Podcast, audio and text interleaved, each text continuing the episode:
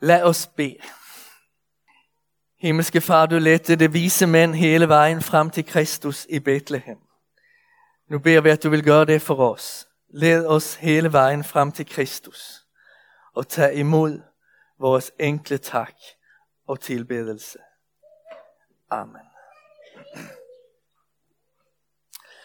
Stort set alle folk ved tiden for Kristi fødsel studerede astrologi. Man tænkte, at stjernerne var menneskenes spejlbilleder og påvirkede vores livs skæbne. Men der var et lille folk, der skillede sig ud, og det var jøderne. Det troede på kun én Gud. Og den Gud var skaberen af himmel og jord. Planeter, måner og stjerner er skabte ting og styr ikke jordlivets gang. Jøderne var lige så skeptiske som vi er til at en stjerne på himlen kan vejlede nogle specifikke mennesker på jorden. Da de vise mænd beskæftigede sig med astrologi snarere end med skriftens profetier, er det mest sandsynligt, at det var hedenske videnskabsmænd og tjenere ved et af det kongelige hof. Der opfattedes det nok som vise mænd. Men vi kan udgå fra, at Matteus jødiske læsere snarere betragtede dem som uvidende og forvirrede augustdyrkere. I hvert fald i udgangspunktet. Gud så disse astrologers og astronomers ærlige søgende. De kunne have set stjernen og fortsat med at leve videre, som om intet var sket. Men i stedet for pakkede det sine ting og gaver sammen og tog afsted. Gud påskyndede deres villighed til at ofre tid, penge og at det gjorde sig umage for at tilbede jødernes konge. Og han ønskede at møde dem der, hvor de var. Og ud fra de forudsætninger, de havde for at finde ham. I kristen tro er hverken stjerner eller drømmer hovedveje til Gud, men Herren er en kreativ kommunikatør, og i sin godhed bruger han også de redskaber, for at mennesker kan kunne famle sig frem til ham, som Paulus udtrykker det. Jeg synes, det er opmuntrende at læse om dette. Så mange mennesker i vores tid søger i det nyåndelige, og en eller anden famler sig faktisk frem til troen på den levende Gud. Herren møder dem i deres udholdende søgende, lige som han gjorde med de vise mænd, og leder dem hele vejen frem til Kristus. Når de vise mænd når frem til Jerusalem, er det blevet dag. Egentlig burde det nok vente med at besøge Herodes palads, til det blev aften igen, og de kunne se stjernen. Men det er altså overbevist om, at det er kommet til det rette sted. Hvor ellers vil en født prins fødes. I mændenes møde med Herodes opdager vi noget interessant. Det viser sig, at alle i Jerusalem ventede på Messias. Til og med Herodes selv troede, at Messias skulle komme. Han indkalder til et kirkemøde, der han forventer, at skriften kan give besked på, hvor fødslen ejer rum. Profeten Mikas udsagn om at Bethlehem er stedet, vækker tre reaktioner. Ypperste præsterne og det skriftkloge fremstår ret ligeglade. Hvorfor skynder det sig ikke til Bethlehem, undrer man. Er det fordi det tager afstand fra astrologi? Nej, den forklaring er ikke nok.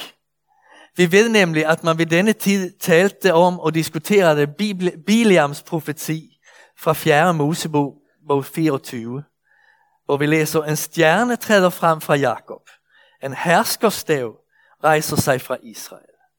Så der var en tanke om, at en stjerne skulle vise sig ved fødslen for Messias, ved Messias fødsel. Og udover disse udsagn om Bethlehem og stjernen, kunne det redegøre for hundrede andre profetier om Messias. Jøderne er meget godt forberedt på hans ankomst. Og alligevel misser det ham, når han kommer. Det är som det mere mer intresserade i skrifterna, studierna, teorierna om Messias, sina egna tankar och tolkningar, än om att verkligen möta ham, da han går förbi utanför vinduet. Faktiskt blir det till ett exempel till advarsel för oss att følge. Man kan ha korrekt bibelundervisning och bibelkunskap og alligevel misse hovedpersonen. Skriften ska ikke isolera oss fra Messias. Den ska leda oss fram till ham, så att vi må tale med ham och tilbede ham. Det är inte kun en intressant bog. Bibeln är inte kun en intressant bog. Det är en bog, der kalder på tilbedelse.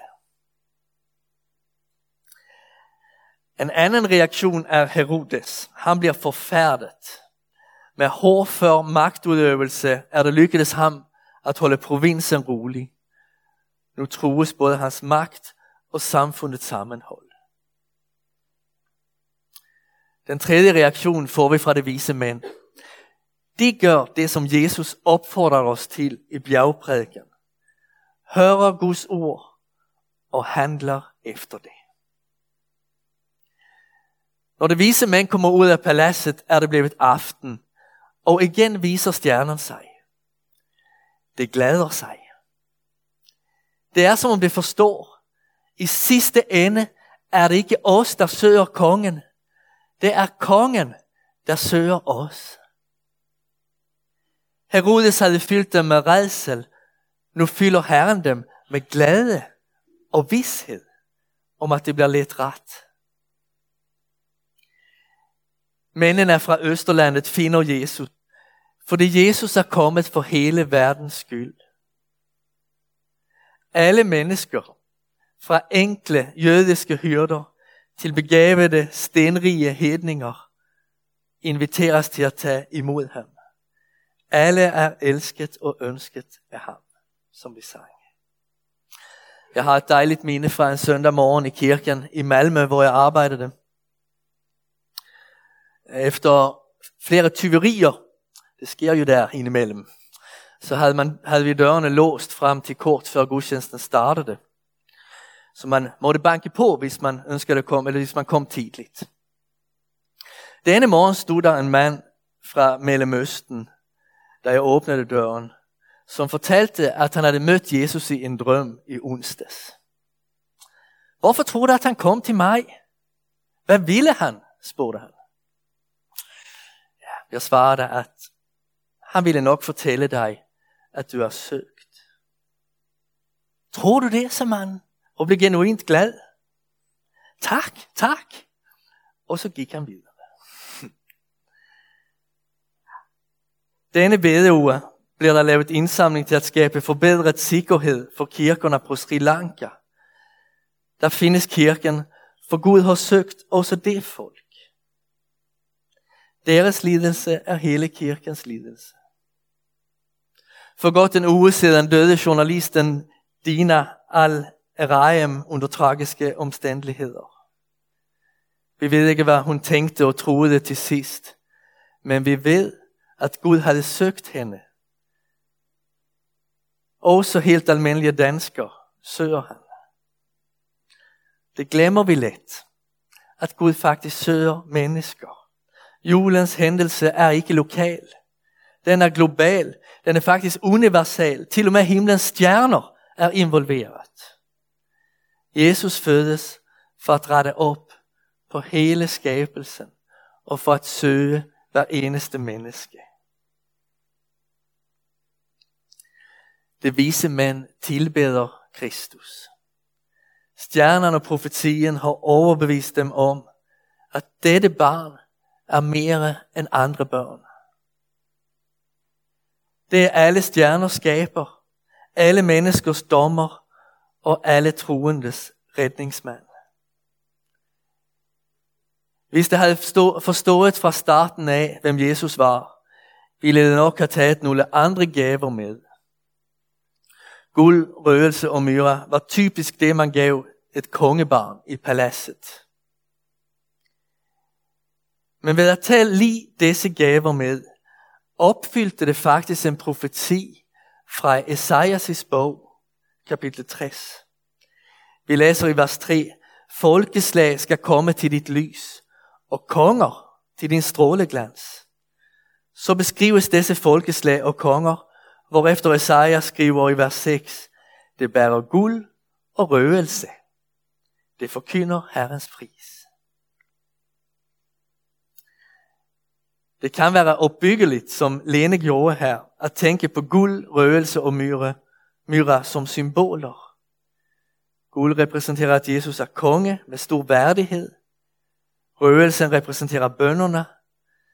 Jesus er yderste præsten, som står i direkt forbindelse med sin himmelske fader. Og myra forudsiger Jesu død. Da Jesus hænger på korset, tager han ikke imod vin, som er blandet med myra. Derimod salves han med myre efter sin død. Uanset hvad vi gør med dette, er det klart, at det vise mænd offrede noget for Jesus.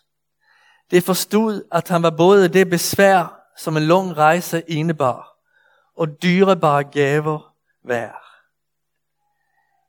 Selvom familien ikke kunne bruge dem lige umiddelbart, ville det helt sikkert få brug for dem for sit ophælde da de levede som flygtninge i Afrika. I dag er det os, der får lov til at give Jesus vores tilbedelse og vores gaver. Ønsker han sig? Han bor i himlen og ejer allerede alt. Så hvad kan vi give ham? Vækkelsesprædikanten på 1800-tallet, Karl Olof Rosenius, formulerer Herrens svar. For min egen del behøver jeg intet, skriver han. Men hvis I ønsker at tjene mig, må I tjene mine brødre, de mennesker, som I lever iblandt. Og når jeg kommer tilbage, vil jeg bekræfte, at alt hvad I gjorde mod dem, det gjorde I mod mig.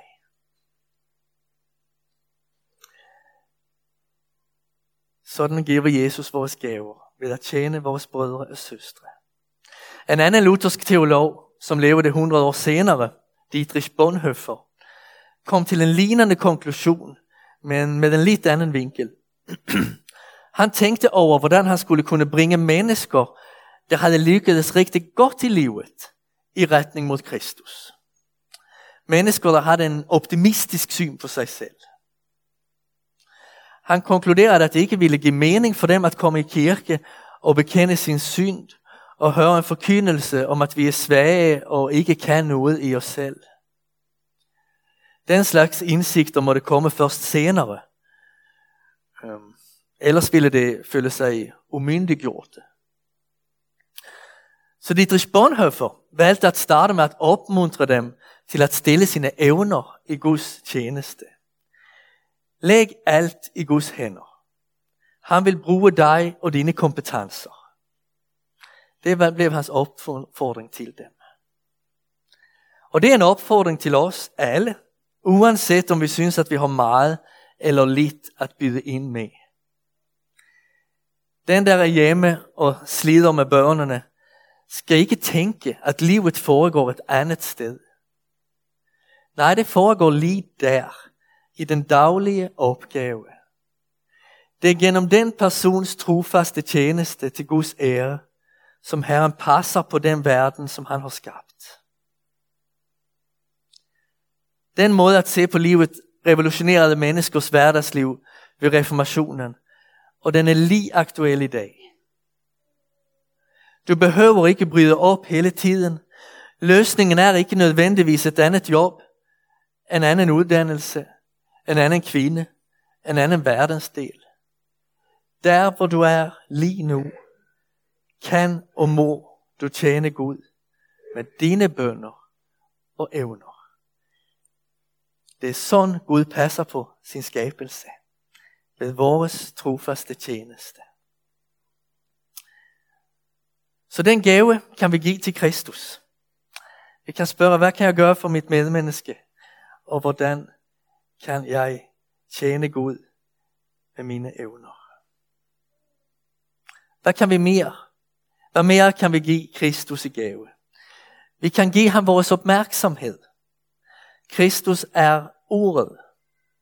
Han forkynder Guds ord og personificerer Guds ord. Men hvad nytter det egentlig at være ordet, hvis der ikke er nogen, der lytter? Hvis vi ønsker at give Jesus en gave, må det gerne være at blive stille og lytte. Ligesom vi gør nu. Det tredje, som vi kan give Kristus, er vores synder. Den, der giver Gud sine evner, vil nok med tiden opdage, at det er let at blive stolt og lidt dømmende, når man synes, at man har meget at byde ind med. Og selvforagtende, når man oplever sig underlegen andre. Og den, der giver ordet sin opmærksomhed, vil nok kunne mærke, at det er altså svært at måle sig med Kristus. Han er en helt anden liga. Og det han siger om vores svaghed og syndefuldhed, er bare alt for sandt. Man får behov for at også give sine synder til Kristus. Ja, man bliver alt mere afhængig af syndernes forladelse. Selvom man fortsætter at give sine evner til Gud, vokser også behovet for at give ham sin afmagt og manglende evne til at stole på ham og elske ham og sin næste.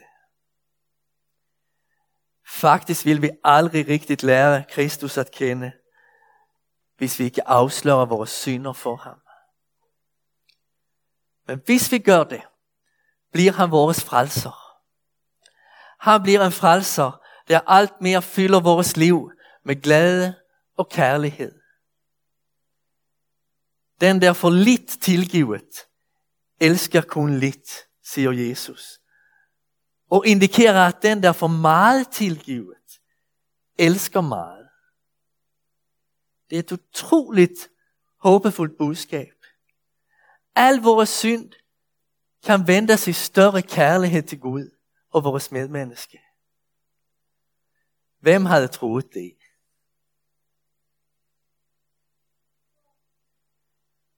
Fortællingen om det vise mænd er et koncentrat af hele det nye testamentets undervisning om discipleskab.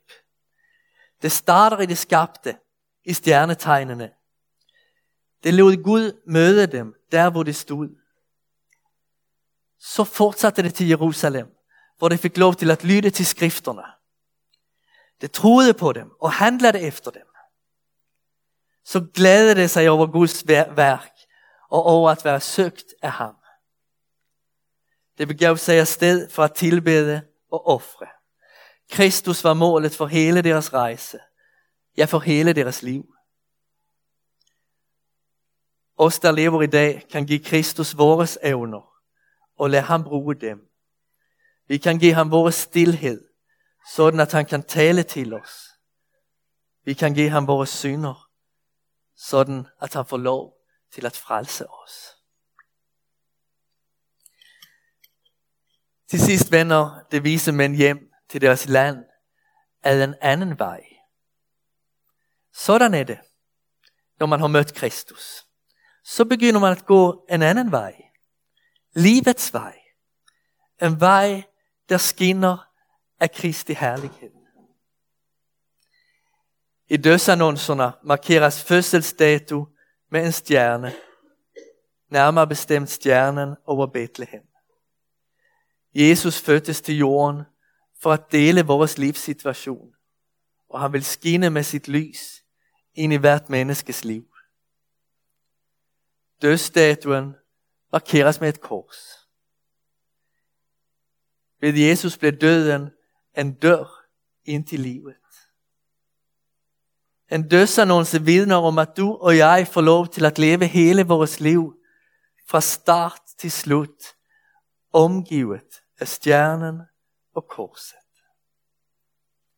Det er livets vej. Vejen, som Kristus har åbnet for os. Amen. Herre, vi tilbeder dig, du som blev menneske for vores skyld. Vi giver dig både vores evner og vores manglende evner.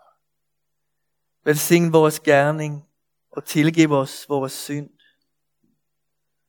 Omslut vores liv med stjernen og korset, med Kristus liv og død i vores sted. Hjälp oss att ge ordet vores uppmärksamhet sådan att det kan leva i os.